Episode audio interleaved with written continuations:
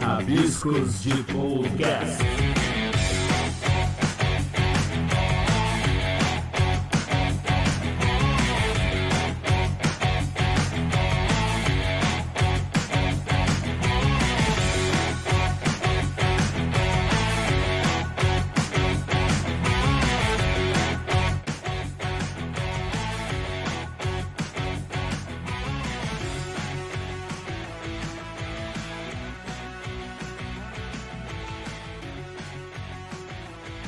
Agora sim, gente, esse é o Rabiscos de Podcast. Bem-vindos aí. Esse é o, o podcast do grupo Rabiscos de História que a gente está apresentando hoje em nossa edição número 1. Segue a gente lá no Instagram, arroba Rabiscos de História, que de lá a gente manda para o YouTube, a gente manda para o nosso Facebook, te manda para o podcast. E se for pessoas treteiras, a gente manda longe. Não, não, a gente não é assim. Bom, eu sou o Bussunda, o vosso servo e humilde apresentador hoje desse podcast. Dou as boas-vindas para você que está nos ouvindo. E nosso podcast é gravado sempre ao vivo, preferencialmente nas segundas-feiras, às 19h30, com transmissão pelo nosso canal do YouTube e Facebook, para que você possa interagir, mandar suas perguntas, dúvidas, questionamentos. E depois o podcast vai para o Spotify e para outras plataformas de streaming para que você possa nos ouvir enquanto toma banho, enquanto cozinha, dirige, vai para academia ou até mesmo quando está dormindo. No nosso primeiro episódio, nós temos o time quase completo. Faltou o Brunão aqui, mas está o Renan, está o Arthur, que somos, somos né, eu, o Renan, o Arthur e o Bruno, que não está, os membros uh, fixos aqui do Rabiscos, o pessoal que mexe com Rabiscos de História, mas acima disso nós temos o convidado especial e toda semana a gente vai tentar ter um convidado aqui, que é o professor, educador, filósofo, ex-dançarino e atualmente nos finais de semana bochófilo Andrei Serentini. Bem-vindo, Andrei. Eu acho que você precisa explicar o que é bochófilo, hein? olá, Renan, olá, Arthur, olá, Bussunda, olá, Bruno, que não está aí também. Tá, tudo bem, gente? Bom, bochófilo, em primeiro lugar, é quem é bocha. Isso resiste, isso existe ainda. E Cara, eu não tempo, sei. Né? Eu não sei se os guris conhecem jogo de bocha lá no Sudeste lá. Conhece jogo de bocha, Renan e Arthur? Tive não conhece bocha? pro Google aqui olhar. É, gente, é. O, eu o, também o, não sei o que, que é, não. Há, há, há, há, dicas, há indícios que o André começou a filosofar enquanto jogava bocha na juventude, né? E que foi no lugar do, do, do da, do, da caveirinha lá do, do, Hamlet, o ser ou não ser, foi uma bocha que o André grava na mão, e aí se tornou um desses caras aí que é um dos grandes pensadores que eu conheço. E falando sério, André, eu sempre brinco com, contigo, mas uh, como tem um pessoal aí que não conhece a gente, o André é uma das pessoas que mais leem que eu conheço, de fato, e que é, é capaz de discutir N assuntos, ainda mais quando a gente diz, André, vamos falar sobre tal coisa. E o Andrei foi quem sugeriu que a gente falasse hoje sobre política, né, Andrei? Sobre essa, essa coisa muito confusa antes aqui de entrar no ar um pouco, Arthur e eu estávamos conversando poxa, no Brasil a gente não consegue definir o que é esquerda, o que é direita, né? E ainda nós temos esse, esse emblema fisiológico aí chamado centrão, né? E aí a gente tem que conversar. Cara, Andrei, é, é muito complexo isso daí, né? Como é que a gente vai vai falar de, de, de, de, de política para o Brasil e explicar o que, que é esquerda, direita e coisa assim. Cara, eu acho que nem a nível global as pessoas entendem a nível de Brasil como é que funciona. Cara, a bibliografia sobre isso é muito extensa, muito extensa e tem uma diversidade absurda de buscas e procuras. Por exemplo, da loucura que é esse negócio de esquerda e direita. Surgiu um termo no Brasil há pouco tempo atrás chamado esquerda conservadora. Olha o que significa isso. Parece uma contradição, né? Mas, por trás dessa esquerda conservadora, existe uma esquerda que critica, por exemplo, os identitarismos. O pessoal acha que ser esquerdista é se abraçar com os identitarismos, mas tem esquerdista que não gosta desse perfil identitarista e diz: não, temos que defender uma esquerda clássica conservadora. Então, para vocês entenderem a loucura que é o Brasil, o Brasil é um lugar tão peculiar que tem a palavra chamada centrão. Não tem um lugar no mundo que fale centrão, só no Brasil. Centro no aumentativo. Tá? O que, que é o centrão? O que, que é esquerda? O que, que é direita no Brasil? Bom, eu sei que vocês são leitores, já leem, não são pessoas inocentes, são pessoas experimentadas. Até o que eu posso falar aqui pode virar o puro clichê, ou pode ser simplesmente uma reflexão muito simples ou humilde sobre esse assunto.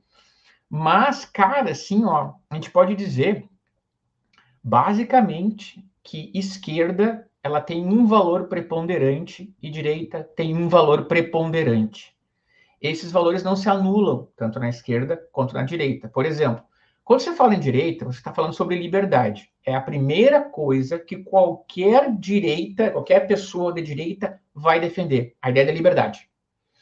E se você for falar sobre a questão da esquerda, você sempre vai ter uma esquerda relacionada ao igualitarismo ou às ideias de igualdade. Então, são duas, dois valores. Eles são valores que se apresentam pela direita como, e pela esquerda como opostos, mas a direita não desvaloriza totalmente a igualdade, assim como também a esquerda não desvaloriza totalmente a liberdade. Só que entre um e outro, o esquerdista fica com a igualdade e o direitista fica com a liberdade.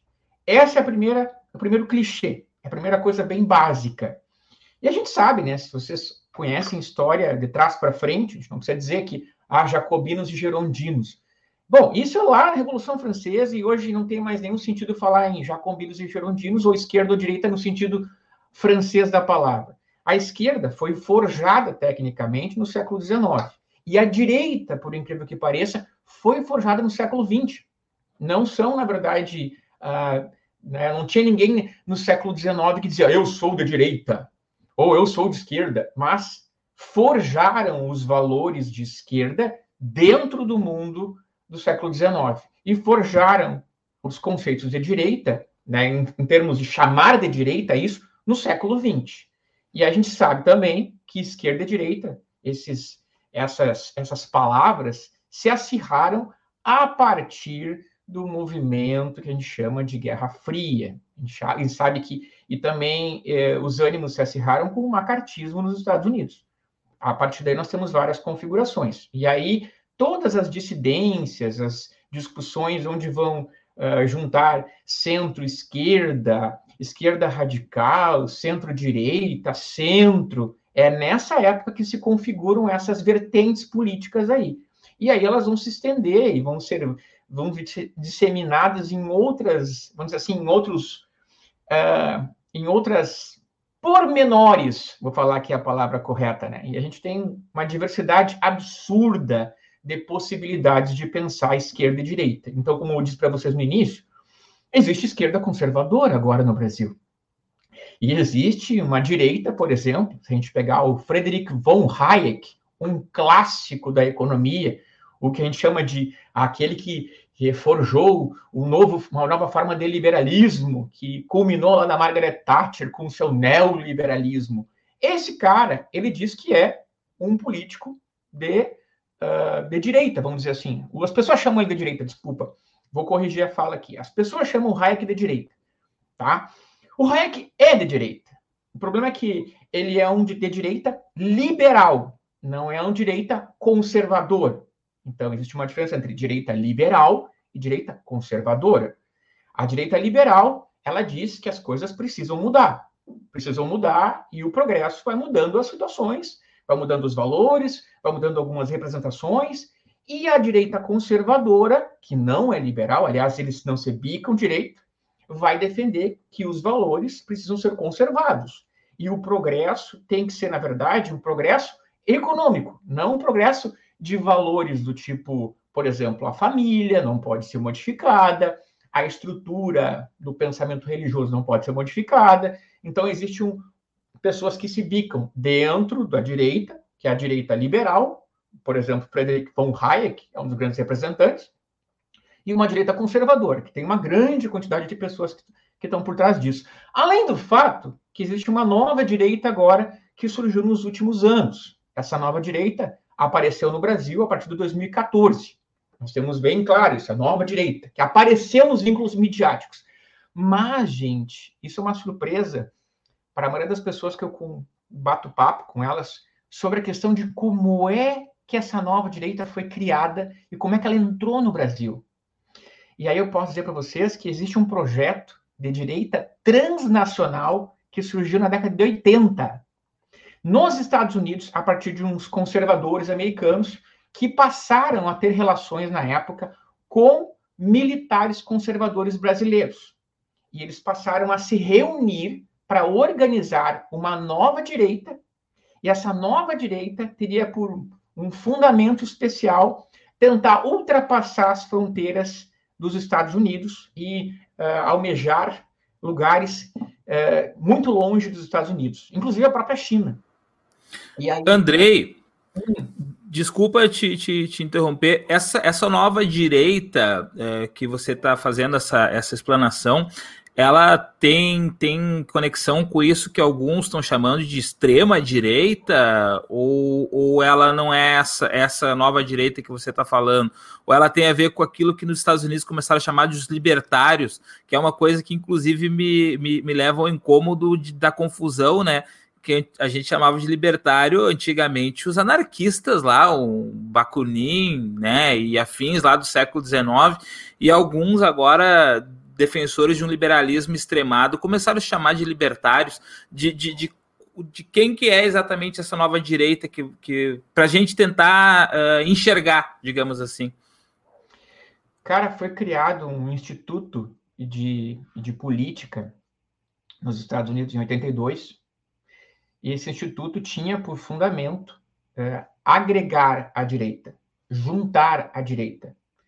Então, nesse, nesse espaço, claro que concorria a extrema-direita, concorria também os chamados uh, anarcocapitalistas, que é uma direita né, anarquista, concorriam. Tá? Então, eles juntaram eles a partir de certos valores conservadores, valores como, por exemplo, a questão uh, católica, né, que é o que a vertente que está por trás disso, além de alguns protestantes e algumas pessoas que defendiam a família, que defendiam que os valores não poderiam ser entregues, por exemplo, às questões que nem era chamada de identitarismo na época, mas que envolvem valores homoafetivos, né, e muito menos o aborto, né, que eram questões que não podiam nem ser debatidas e discutidas pela direita, porque a defesa intransigente do eh, contra o aborto era que surgiram. Então, eles elencaram alguns valores para defender e dizendo o seguinte: olha só,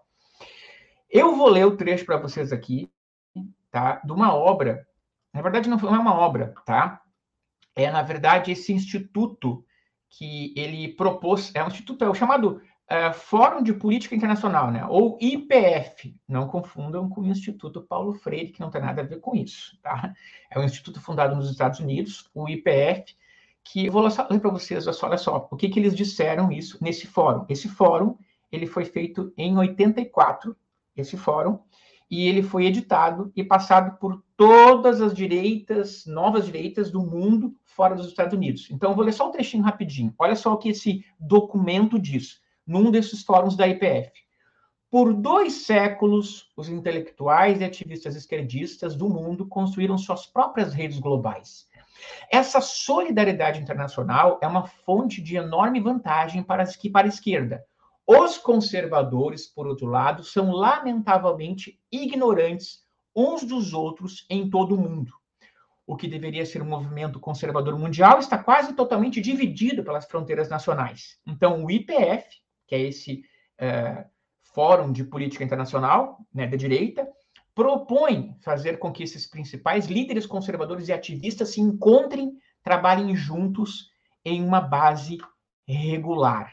Tá? Esse é o trecho específico que eu selecionei para vocês, porque eu acabei pesquisando sobre isso e vendo que esse fórum, gente, esse fórum, ele acabou se associando a certas divisas aqui do, do, do militarismo brasileiro que acabaram, vamos dizer assim, pegando lideranças de direita e criando uma reunião entre eles. Então, eles estão discutindo essa nova direita e como eles fazem para ganhar mais fiéis, adeptos, desde os anos 80 no Brasil.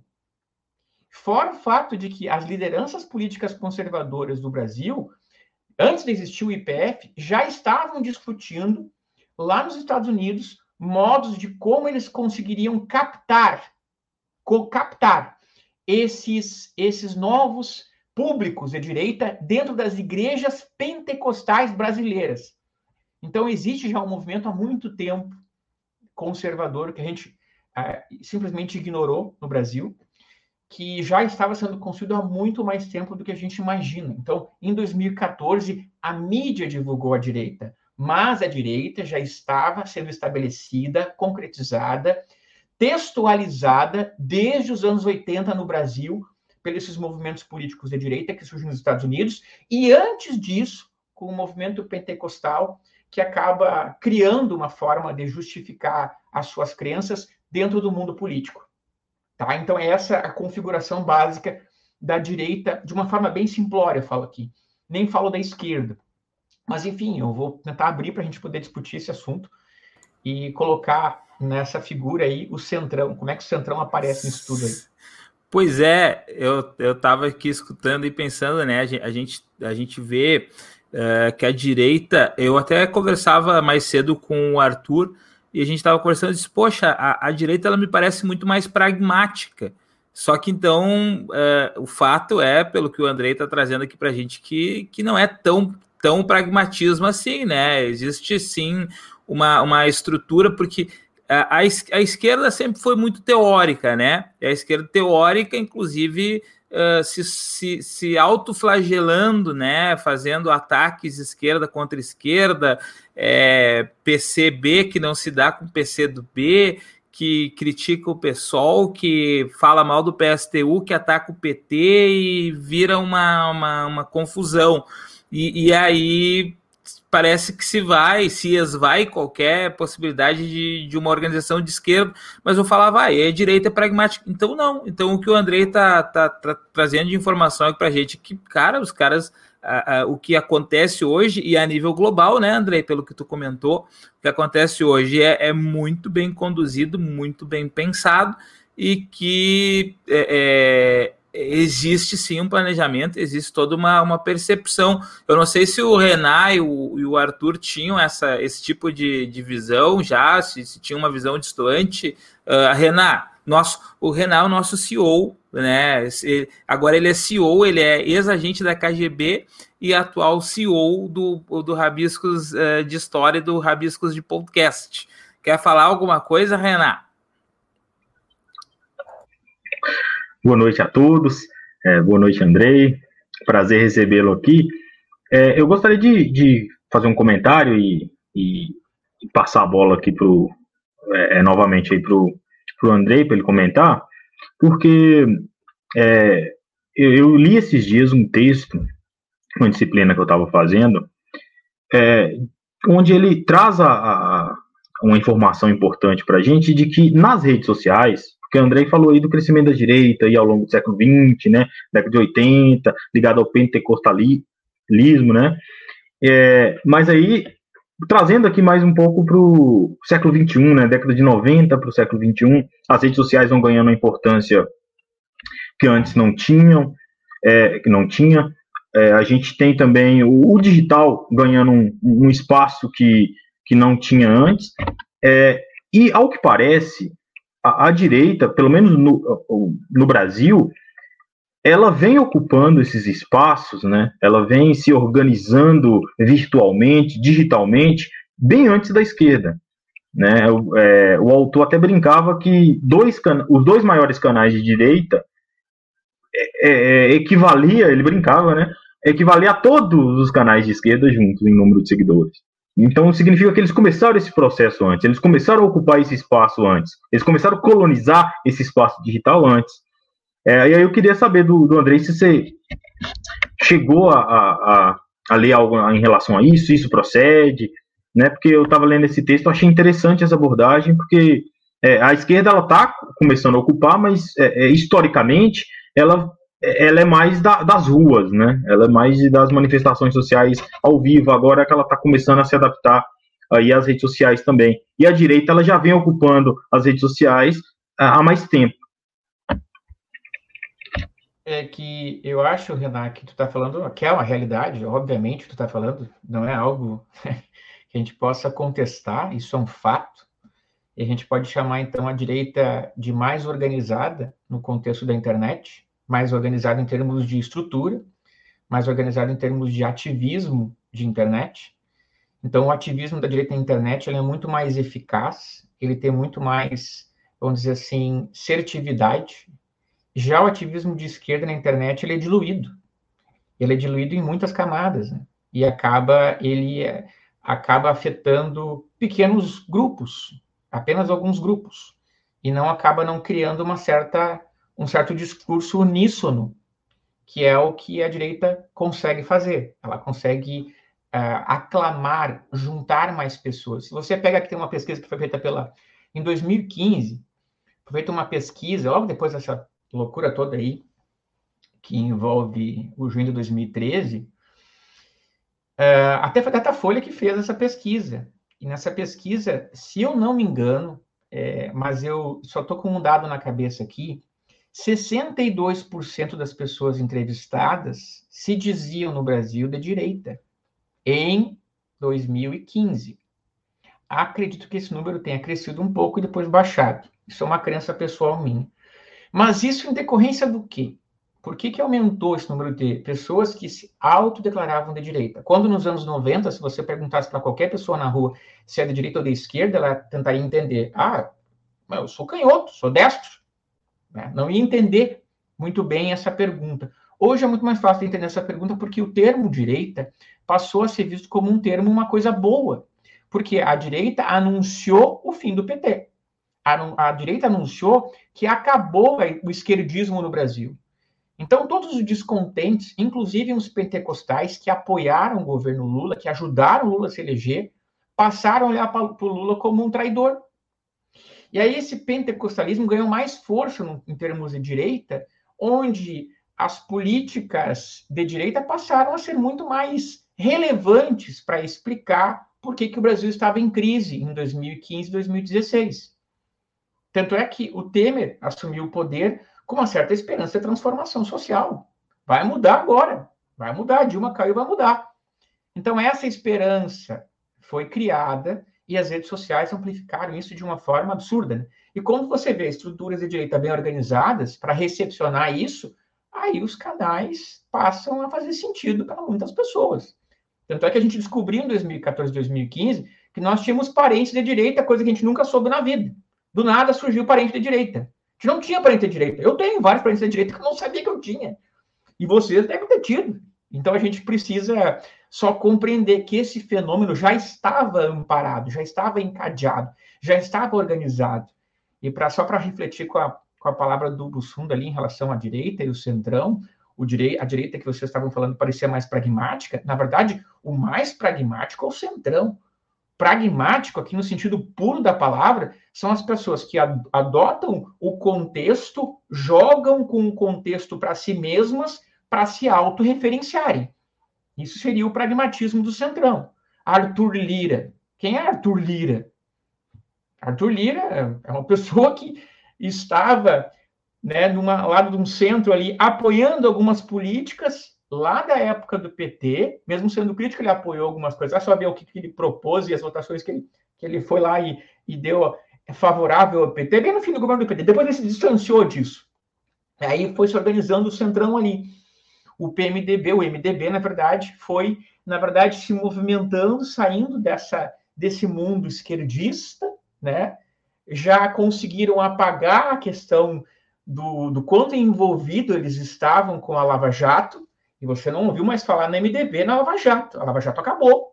E aí nós temos uma nova forma, uma nova fragrância política surgindo aí, que é o centrão ao lado da direita.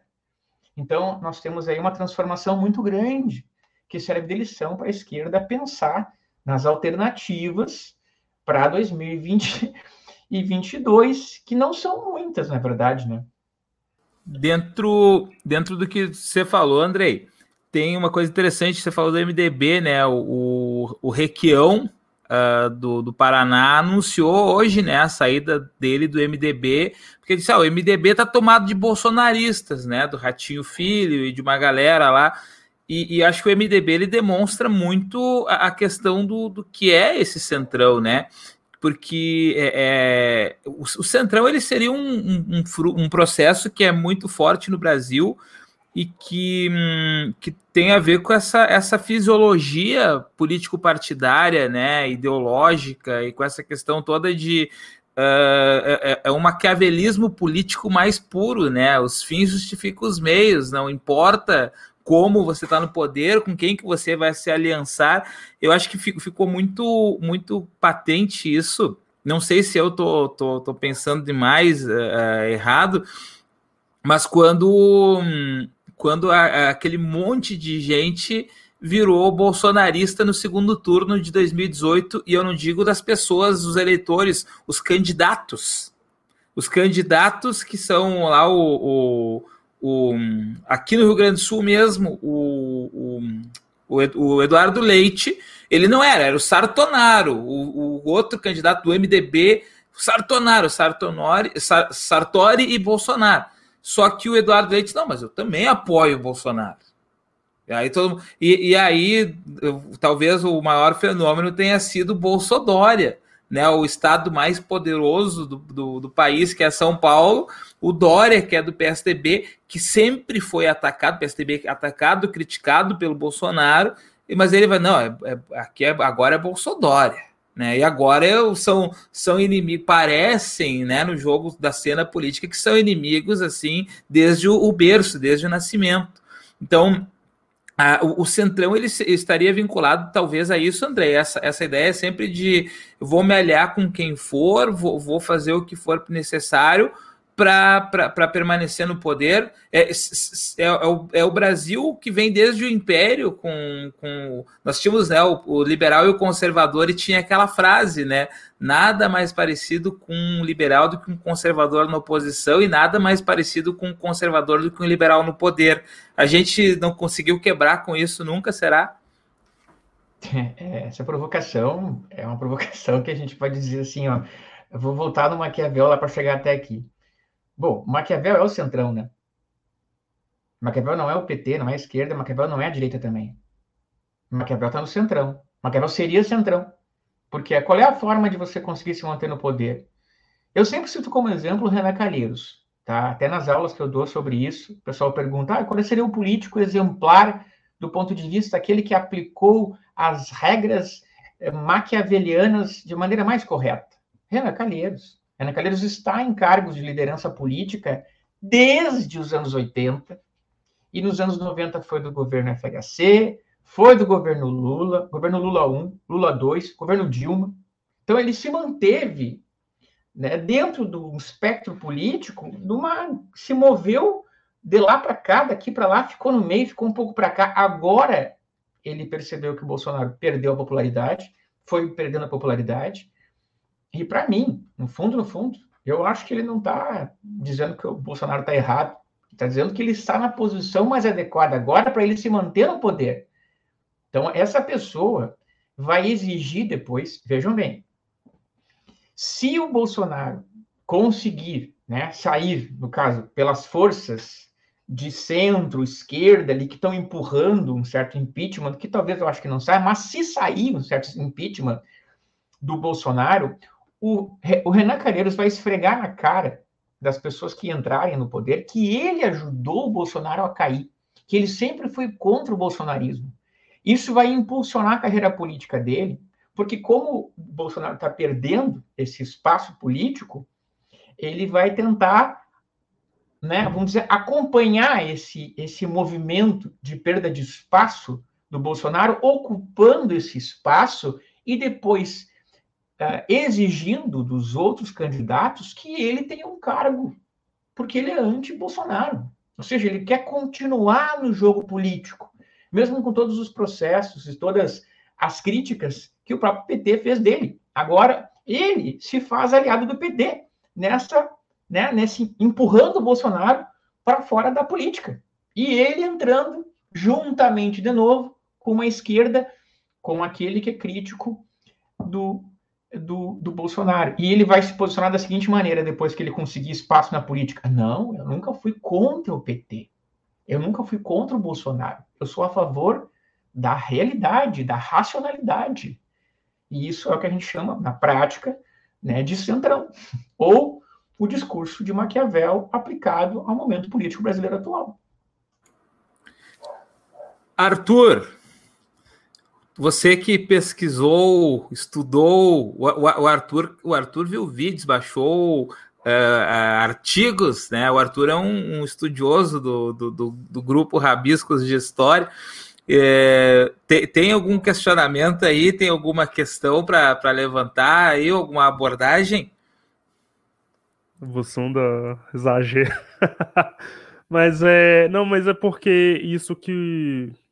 Um pouco antes da, antes da fala do Renan pro Andrei, ele falando sobre é, né, a, a, é, a, incapacidade da, da esquerda de se organizar, como a direita se organiza, eu, eu lembro que nas últimas eleições é, uma, uma esperança que se tinha era uma, uma coligação né, do, dos partidos de, de centro, de centro-esquerda e centro-esquerda e esquerda, né, para ter mais força de algum candidato, e a gente pode ver também eleições, entre aspas, menores, tipo de, de governador, tal que o deputado que sempre há candidatos de, de esquerda que saem sozinhos, né? Alguns fazem coligações, com outros partidos e tudo mais, e outros saem sozinhos, né, tendo aí seu zero ponto alguma coisa de votos e tal. Então isso eu acho que também ajuda a mostrar um pouco, né, dessa, dessa dificuldade, né, acho que não diria nem capacidade, mas dessa dificuldade de, de união entre entre as esquerdas. E aí, quando enquanto você estava falando, eu lembrei daqui, do, é, e aí eu trazendo também a questão da, da dificuldade de, da gente se ca categorizar ou se, se colocar entre esquerda e direita. Eu lembro da, de um vídeo da, acho que das manifestações, eu acho que de 2016, alguma coisa, aquelas da Paulista, que chega uma menina e, e fala assim: "Ah, porque eu sou eu sou de direita. Eu, eu, sou de direita, né, mãe?" Aí ela fala: "É, você é contra a esquerda e tal." E a menina fala: "É, então eu sou, eu sou contra a esquerda, então eu sou eu sou de direita." Então mostra também um certo desconhecimento da, da é, da, da, da, de grande parte assim, da população em relação a né, onde se posicionar. Né? Então, eu acho que por isso que, eu e o Bussunda a gente estava falando antes, por isso que é tão complicado, né, entre esses e outros fatores, é tão complicado de, de falar de esquerda, direita no, no Brasil, porque né, quando tem esse negócio do Renan Calheiros, ou ele tá aqui, ou ele tá ali, não sei o que e tal então é muito complicado é, e, e, justifica também é, cada vez mais ter pessoas da história, da ciência política e de outras disciplinas estarem é, estudando esse tema, porque é um tema que dá muito pano para manga, né?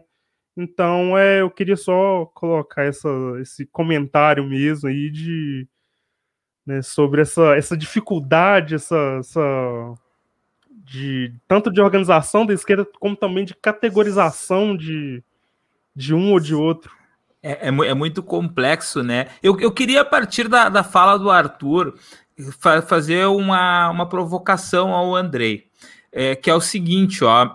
Andrei, você que é, que é filósofo, né? Que estuda Uh, e, e, gosta, inclusive, de procurar entender dentro da, de toda a tua concepção e todo o teu estudo da democracia, desde o, de os, dos tempos lá da Grécia Antiga. Há, há um tempo atrás eu estava eu tava pensando sobre isso, até ia, ia falar contigo, mas uh, depois acabou passando, que é o seguinte, a gente, ah, democracia grega, 10% da população de Atenas participava, 90% não participava. Tá, e, e aí, baseado, né, por exemplo, no que essa menina falou, mãe, eu sou de direita, né? É, qual é o percentual de pessoas que realmente participam hoje? Porque essa menina ela não participa, é, é, ela é massa de manobra, né? É, mas é puro chute, por isso que eu falei que é uma provocação, porque a gente não tem como, como precisar isso. Mas será que a gente melhorou? Ou seja, será que a gente tem mais de 10% da população envolvida de verdade na, na política, entendendo o que está fazendo, entendendo o, o que se fala, ou, ou, ou, ou tem mais gente ainda, tipo essa menina aí, né? Tem mais de que 90%. Eu, eu chuto que a gente não a gente não tem mais do que 10% das pessoas com consciência de fato de entender, de, de compreender e de saber o que, que é direita ou esquerda, e talvez por isso são as pessoas que são enroladas pelo centro do Renan Calheiros e tantos outros aí por tanto tempo e talvez por toda a vida. Olha, Bussunda, eu até aconselharia tu fazer uma prova com o Brasil inteiro aí, fazer uma estatística com a prova. É... Oi, Brenda. Tudo bem, Brenda? Que bom ter, tu por aqui, né? Nas discussões políticas. Mas, assim, ó, é... se tu pensar em 10%, nós temos 20, 21 milhões de brasileiros que teriam consciência do que estão fazendo. Eu acho isso uma, uma coisa bem bem positivo, tu está pensando de forma positiva no Brasil. Eu não acredito que seja isso, seja muito menos que isso. Se considerar, por exemplo, a estatística, uma estatística bem boba que eu vou falar aqui, vai fazer uma, uma analogia idiota até. É, apenas 5% das pessoas que fizeram redação no Enem em 2020 conseguiram mais que 900 pontos. Isso, 5%, tá? Então, 900 pontos, a gente crê que uma pessoa já tem uma certa forma de escrever, uma forma de lidar com o texto, uma forma de ler muito mais sofisticada do que a maioria, 5%, tá? Então, eu vou nessa estatística aí. Acredito que, no máximo, nós temos aí em torno de 10 milhões de brasileiros que têm uma noção geral do que, que significa esquerda e direita. Eu acho, tá? Sendo positivo ainda, eu acho. Mas dentro desses 5 milhões, poucos têm possibilidade de discutir esses assuntos de maneira a acrescentar algo para que as pessoas possam realmente ter uma noção não apaixonada pela política, né? Eu vou falar aqui outra palavra perigosa para explicar isso, eu acho. A palavra ideologia. Marx parte do ponto de que ideologia é falsa consciência, tá? Falsa consciência. Ou seja, a pessoa, ela cria uma consciência do mundo que não existe na realidade. Então, para o Marx, isso é ideologia. A gente pode pegar todos os conceituadores de ideologia, até dos últimos 50 anos, e nenhum deles vai falar o que o Marx falou. Fala outras coisas. Então, ideologia, no sentido mais aberto da palavra, porque tem um, sentido mais aberto, ou sentido mais, mais senso comum e sentido mais forte. É essa distinção, quem faz essa distinção de ideologia é o Norberto Bobbio. Ele faz, que é um, um filósofo teórico italiano que também se aventurou pelo direito, talvez tenha dado mais certo no direito do que na filosofia.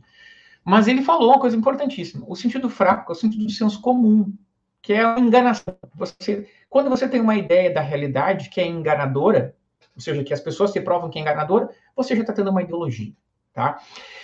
E o sentido forte da palavra ideologia, a gente pode dizer que é o sentido de como a gente constrói uma narrativa sobre a realidade e essa narrativa sobre a realidade acaba uh, ganhando adeptos, e esses adeptos acabam liberando para outros, e para outros, e para outros, e isso torna uma realidade para essa comunidade de pessoas.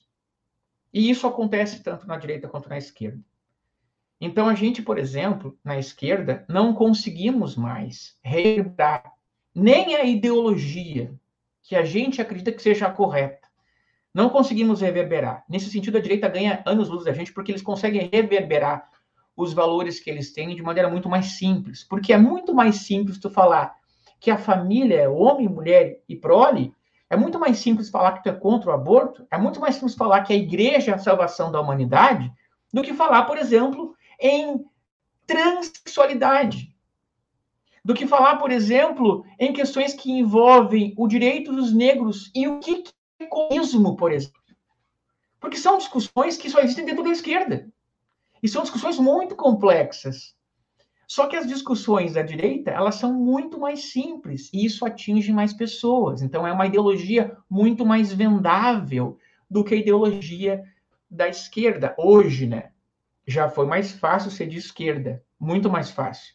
Hoje é muito mais difícil, porque a complexidade da esquerda hoje é muito maior do que a da direita, embora a direita tenha várias nuances difíceis de compreender, de aplicar, enfim, de se processar.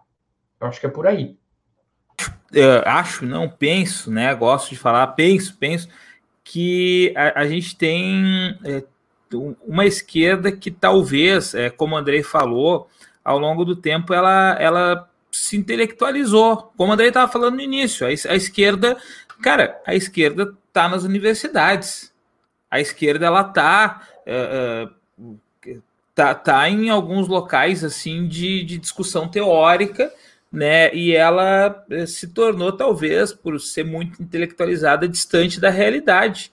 E, e aí o Andrei concordo plenamente com essa percepção dele que a esquerda ela tenta vender uma coisa que não é não é um, um, erro, não é uma, uma questão ilógica, pelo contrário, são pautas muito racionais, mas que uh, uh, ferem o senso comum e que a direita vai muito mais.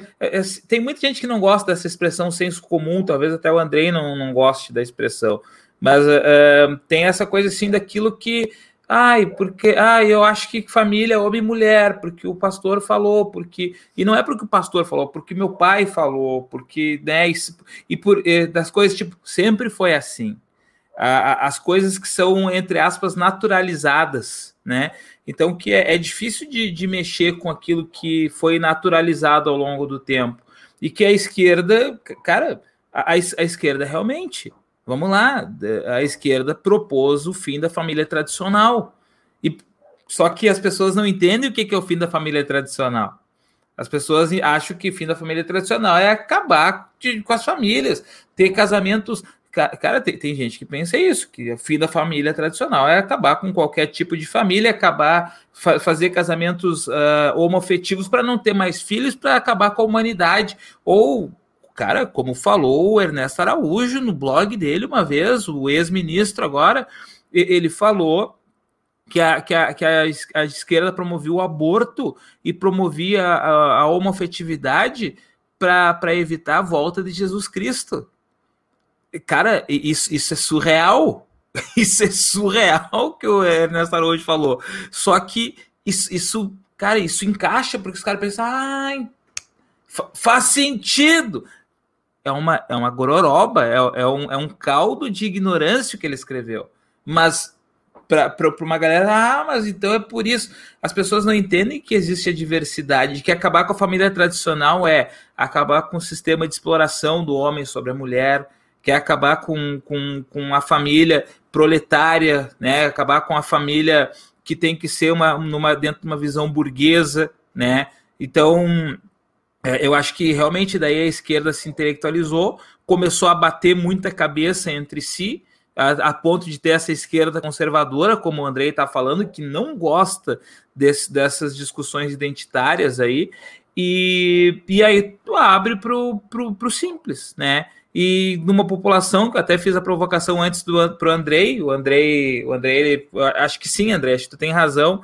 Acho que eu, eu fui, fui, muito otimista em 10% da população, de fato mas é, tu joga para 95% da população informações simples, diretas, objetivas, tweets, né? Os, os, grandes políticos cresceram muito, né? Um Trump da vida, por exemplo, no Twitter, né? E, e, aí tu comunica objetivamente, claramente, sem grandes discussões teóricas e, e faz teu sucesso. Só que aí isso, isso me parece maquiavelismo. Isso me parece muito mais. E, e aí que eu queria entender, porque é, é, esse jogo todo, Andrei, me parece muito mais um jogo de centro do que uma direita de fato convicta do que quer. Tá? De, de convicta. E, e aí, vamos pegar, vamos citar o presidente Bolsonaro, classificado por muitos como extrema-direita, até direita. Mas essa semana ele anunciou que ele é do centrão. E efetivamente, vocês sabem, todos sabem, ele sempre soube que ele sempre, durante os 28 anos de legislatura dele, ele foi centrão. Então, então é, é, Andrei, me ajuda, de repente, a compreender, Bolsonaro é centrão ou ele é extrema direita? Bolsonaro é um fascista ou é um, um, um, um canalha? Porque a galera xinga ele de fascista, né? É, mas enfim, ele recebeu uma líder do Partido Nazista ah, semana sim. passada. Ela recebeu, ele recebeu um líder que foi praticamente, é, né, enfim, associado a todos os preconceitos possíveis contra estrangeirismos dentro da Alemanha. Ele recebeu essa pessoa aqui no Brasil como se fosse amigo de décadas, né? Então, o, o, o nosso Bolsonaro, ele estaria mais associado a uma Ku Klux Klan, né? Ele só não veste aquela touca branca, porque no Brasil não tem. Mas se ele fosse americano, ele vestiria. Então, essa, esse papo do Centrão quer dizer o quê? Que ele tá para diálogo com o Centrão. Só com o Centrão ele conversa. Porque o Arthur Lira é Centrão. Os líderes do Congresso, do Senado e o, o, o, o Pacheco lá e o Lira, o do, do, do Senado e, do, e, do, do, e da, da Câmara, são centrão. Ele precisa dialogar com eles para poder governar. Então, a direita que o Bolsonaro representa seria uma direita caduca. É uma direita que até as, as pessoas de direita estão abandonando ele. Aliás, nem estão discutindo mais. Aliás, alguns cães de briga dele ainda continuam vivos. E o, esses cães de brigas têm mais possibilidade de discutir com a direita, por exemplo, com, a, com, com o Centrão, que é o Luiz Carlos Reis, por exemplo, do que ele. Então, a possibilidade do Reis ser, por exemplo, o futuro governador do estado do Rio Grande do Sul é bem alta e é bem forte isso. O Reis tem muito mais popularidade no Rio Grande do Sul do que o Bolsonaro tem aqui. Aí a Mia Califa seria secretária da Educação, alguma coisa assim, do Estado? A Mia, pô, da Mia Califa nem estava envolvido com isso, essa história da Mia Califa, pelo amor de Deus. Pagou o pato, né? Pelo amor de Deus. Cara, coitada, a, a, a menina abandonou a carreira de, de, de, atriz, né, de filmes adultos e tal, e o Heinz vai lá e os caras envolvem a minha califa. Mas, Andrei, te, te perguntando assim, então, só, só para eu, eu, eu tentar deduzir, é, esse aceno do Bolsonaro para o Centrão é, é o aceno do, da, da, do cara ali com um petisco para os cachorrinhos, e não é ele indo para o Centrão de fato, né? É que, na verdade, ele tem na mão dele a presidência da República, né? Então ele está dizendo assim: olha, eu sou presidente, vem aqui conversar comigo. Eu estou abrindo a porta da minha casa para vocês, vem aqui, vem. Então, acho que é por aí a conversa. E claro que o pessoal do Centrão vai querer parcela disso. Mas só que o pessoal do Centrão não, também não quer se queimar com o restante do Centrão. Cara, o Centrão, ele representa mais ou menos, ampla, amplamente, assim, dos 513 deputados, 170 a 220. É um número bem aberto aqui, tá? Esse número é um número que, enfim, eu acabei contando a partir dos eu fui na, na, no, na Câmara lá verificar as cadeiras da Câmara dos Deputados, tá? Eu fui verificar isso, a, numera, a numeração, né? Como é que está hoje organizado? A gente pode dizer que é de 170 a 220, o número de deputados do Centrão. Isso corresponde, tá? A, a praticamente, vamos dizer assim, uh, dois terços não, desculpa, um terço do Congresso. E certamente um terço do Congresso é sertão, é, é centrão. E, claro, é que tá. Nós temos alguém falando ali, rabisco de história, tem relação com a ideia de presidencialismo de coalizão. É que o Lula já foi também acusado em relação a isso. Né? O Temer até falou, e esses dias ele deu, acho que deu uma entrevista, não sei dizer para vocês a quando que ele deu, essa semana, eu acho que ele deu, publicou até no Instagram dele isso, dizendo que ele seria uma pessoa, uma pessoa que defenderia o semipresidencialismo. Isso aí já é uma perspectiva de centrão clara. Né? Então, o Bolsonaro já está abrindo espaço para né, o do executivo, para o pessoal do centrão negociar com ele algumas relações. Você sabe que o Bolsonaro é bom com o centrão em dar financeiramente, uh, vamos dizer assim, sustentar o Centrão. A gente sabe disso. As pautas são bem interessantes porque dos 4,7, 5,7 bilhões, foi isso realmente, né? Ele passou para 4, 4 bilhões, né? Do fundo eleitoral, né? o famoso fundão, para poder o quê? Manter o Centrão uh, uh, perto dele, né? Se ele cortasse essa verba toda, ele não conseguiria fazer isso. Aliás, isso foi uma jogada política muito bem feita, porque agora acabaram, não fala mais disso, né? acabaram com essa. Ninguém falou se ele foi lá e, e aprovou os 4 bilhões ou não. Né? A gente tem essa, essa, essa ideia aberta ainda aqui. Enfim, gente. Cara, uh, Andrei, é, é, é, uma, é uma discussão que, na, na verdade, funciona num boteco, né?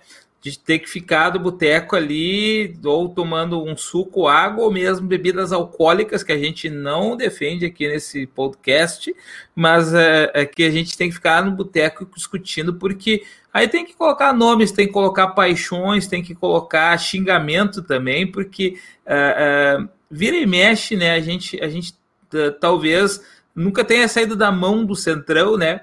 O, o PT, para governar, aquilo que o presidente Lula chamava de a governabilidade, ele teve que conce fazer concessões a esse Centrão.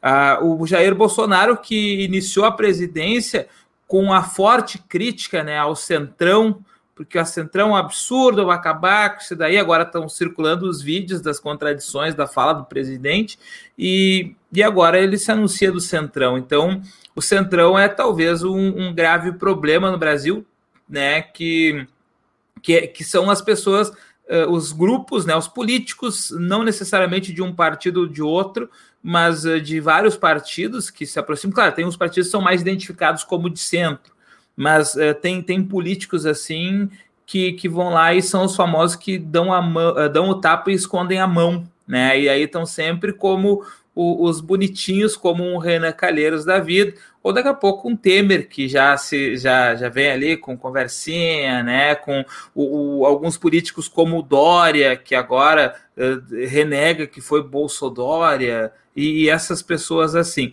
Mas, Andrei, a gente tem que em breve finalizar. Eu vou te fazer uma pergunta, que é aquilo que a gente combinou no início, porque o Andrei ele tinha falado que ele tem a solução para acabar com o Centrão no Brasil.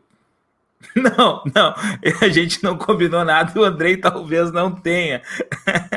Mas, Andrei, é, alguma consideração ainda sobre o Centrão, que acho que não tem como acabar, né, cara?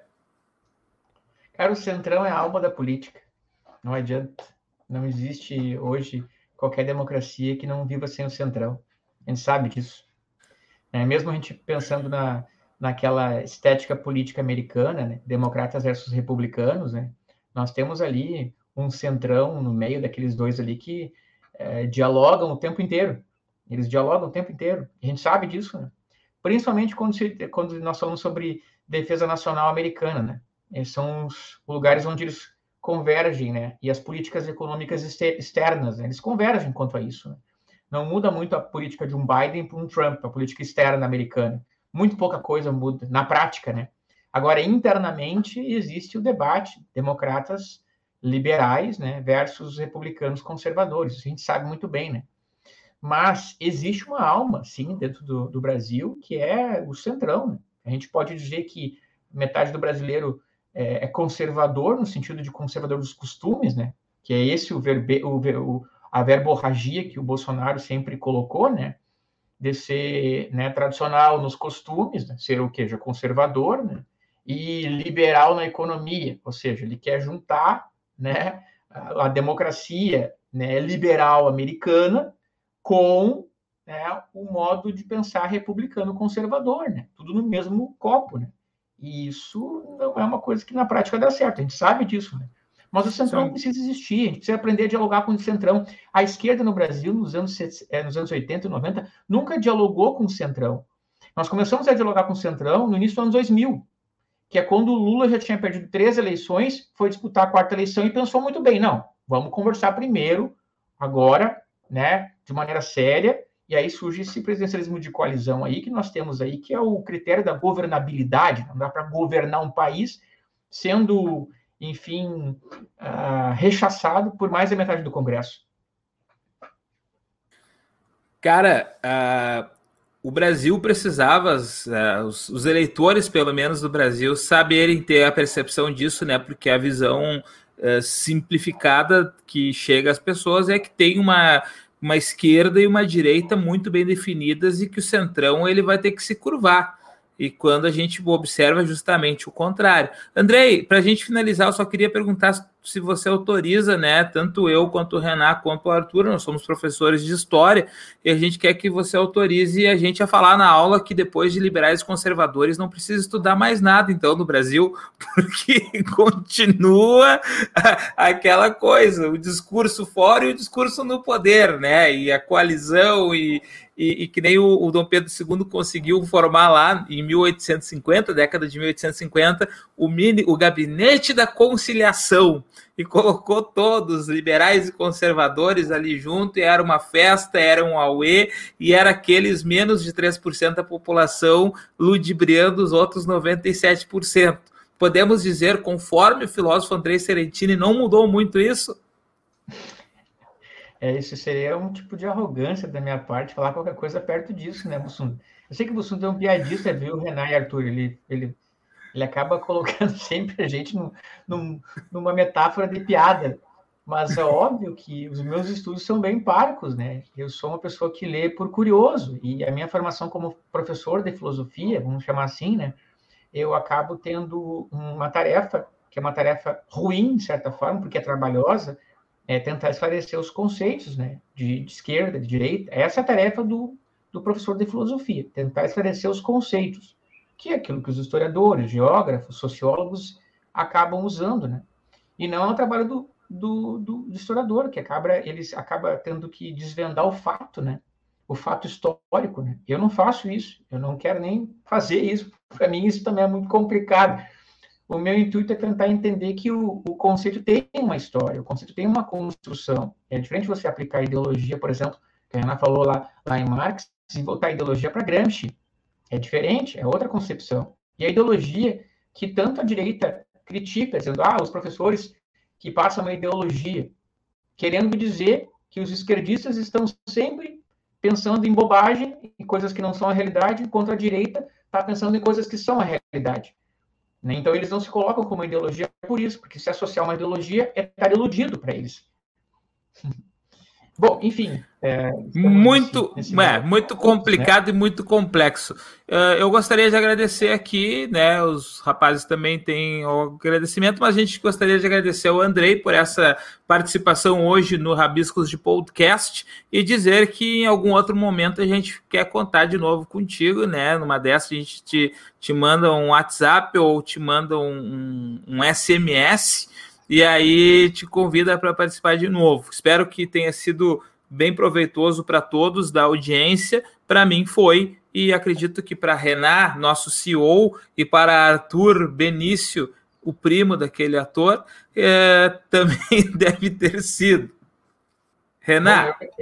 Eu, só vou agradecer aqui então a participação. Não sei se você falou por último também, para agradecer. Não sei também. Só para falar agora então, tá? Agradeço o convite, viu, Bussunda, né? Porque o Bussunda também, ele é Bussunda porque tem aquele ator da Globo que morreu, né? né? E também chamava-se Bussunda, né? né? Então é por aí, né? Ele não fazia o, o, o Cacete Planeta, né? Esse que tá aí, né? Esse aí que tá aí tá vivo, é outro Bussunda. Tá só para avisar o pessoal, o pessoal não conhece, talvez o E o, o, documentário, o documentário que saiu na Globoplay não é sobre mim. Muitas pessoas já me ligaram, ah, é tu, não, não sou. Ah, então eu não vou assistir não é, não é sobre mim. Obrigado, Renan, então. Obrigado, Arthur. Tá? Obrigado por vocês terem me convidado. Foi uma honra estar aqui com vocês, contribuído um pouco para a gente discutir esse tópico tão difícil e complicado, que é discutir esquerda, direita, centrão e essas vertentes políticas tão complicadas que acaba o Brasil até criando termos novos, né? Esquerda conservadora. Eu tenho que rir disso, mas tudo bem. Um abração, gente. Valeu mesmo. Um abraço, Dei. Uh, Renan, nós, nós que agradecemos, viu? É, eu tenho, fiquei com algumas perguntas aqui guardadas, mas quem sabe a gente não faz depois uma parte uma parte 2, né, Bussunda, com esse mesmo tema. É, queria perguntar um, a respeito lá das eleições de 2014, se seria um marco aí para essa, essa dicotomia entre direita e esquerda. Por mais que exista o centrão, nas redes sociais a gente percebe que as pessoas compraram é, essa briga, né? Mas aí a gente joga para um, outra discussão aí para a gente poder é, finalizar aqui hoje. Mas muito obrigado aí, em nome da, toda a equipe, né? Bussunda, Arthur também, Bruno. É, nós agradecemos aí esse episódio número um foi um sucesso. A meu ver, foi uma conversa muito boa. Eu aprendi demais aqui. Você levantou algumas reflexões aí que eu não tinha parado para pensar. Gostei bastante. E é isso. Muito obrigado mesmo. Não, eu também achei excelente. É... Agradeço demais a participação do Andrei. Não conhecia, conheci hoje. Sensacional as falas, as, as reflexões e, e também as provocações colocadas aqui hoje foram muito legais para a gente pensar, né? E, e para que, né, como o Bolsonaro já tinha falado, a gente estava conversando aqui antes e a gente comentou brevemente sobre os planos de governo, né, do, dos, dos candidatos à presidência na última eleição e como que mesmo entre né, o, o centro e a direita e a esquerda, como que eles são é, díspares em alguns pontos, né? Às vezes um critica o outro. Então, isso também ajuda a gente a perceber, e aí fica o convite também do ouvinte para pesquisar depois. E fica a, a, impressão né, de como que esse tema ainda é complicado. Eu não sei se algum dia ele vai descomplicar, mas enfim, né? Isso aí vai. Os historiadores filósofos aí do, do futuro e do presente também, né? Vão, vão tentar responder. Mas brigadão aí, Andrei, pela, pela participação e, como o Renan falou aí, também acho que foi um sucesso. Até mais. Um abraço para todos aí que estavam nos acompanhando, o Thiago Vasconcelos, o Bruno que estava com História para Passar, o pessoal do História em Casa TV, Renan Nuriev, Brenda Otacel, o próprio Rabiscos de História comentando em várias contas aqui e todos os que não comentaram ou quem está nos escutando depois no Spotify e outros. Segundas-feiras às 19h30 a gente está sempre gravando ao vivo e depois disponibilizando nas redes de uh, streaming de áudio, certo, gente? Um abraço para todos, a gente volta na semana que vem. Muito obrigado, Andrei, um grande abraço para você. Fui!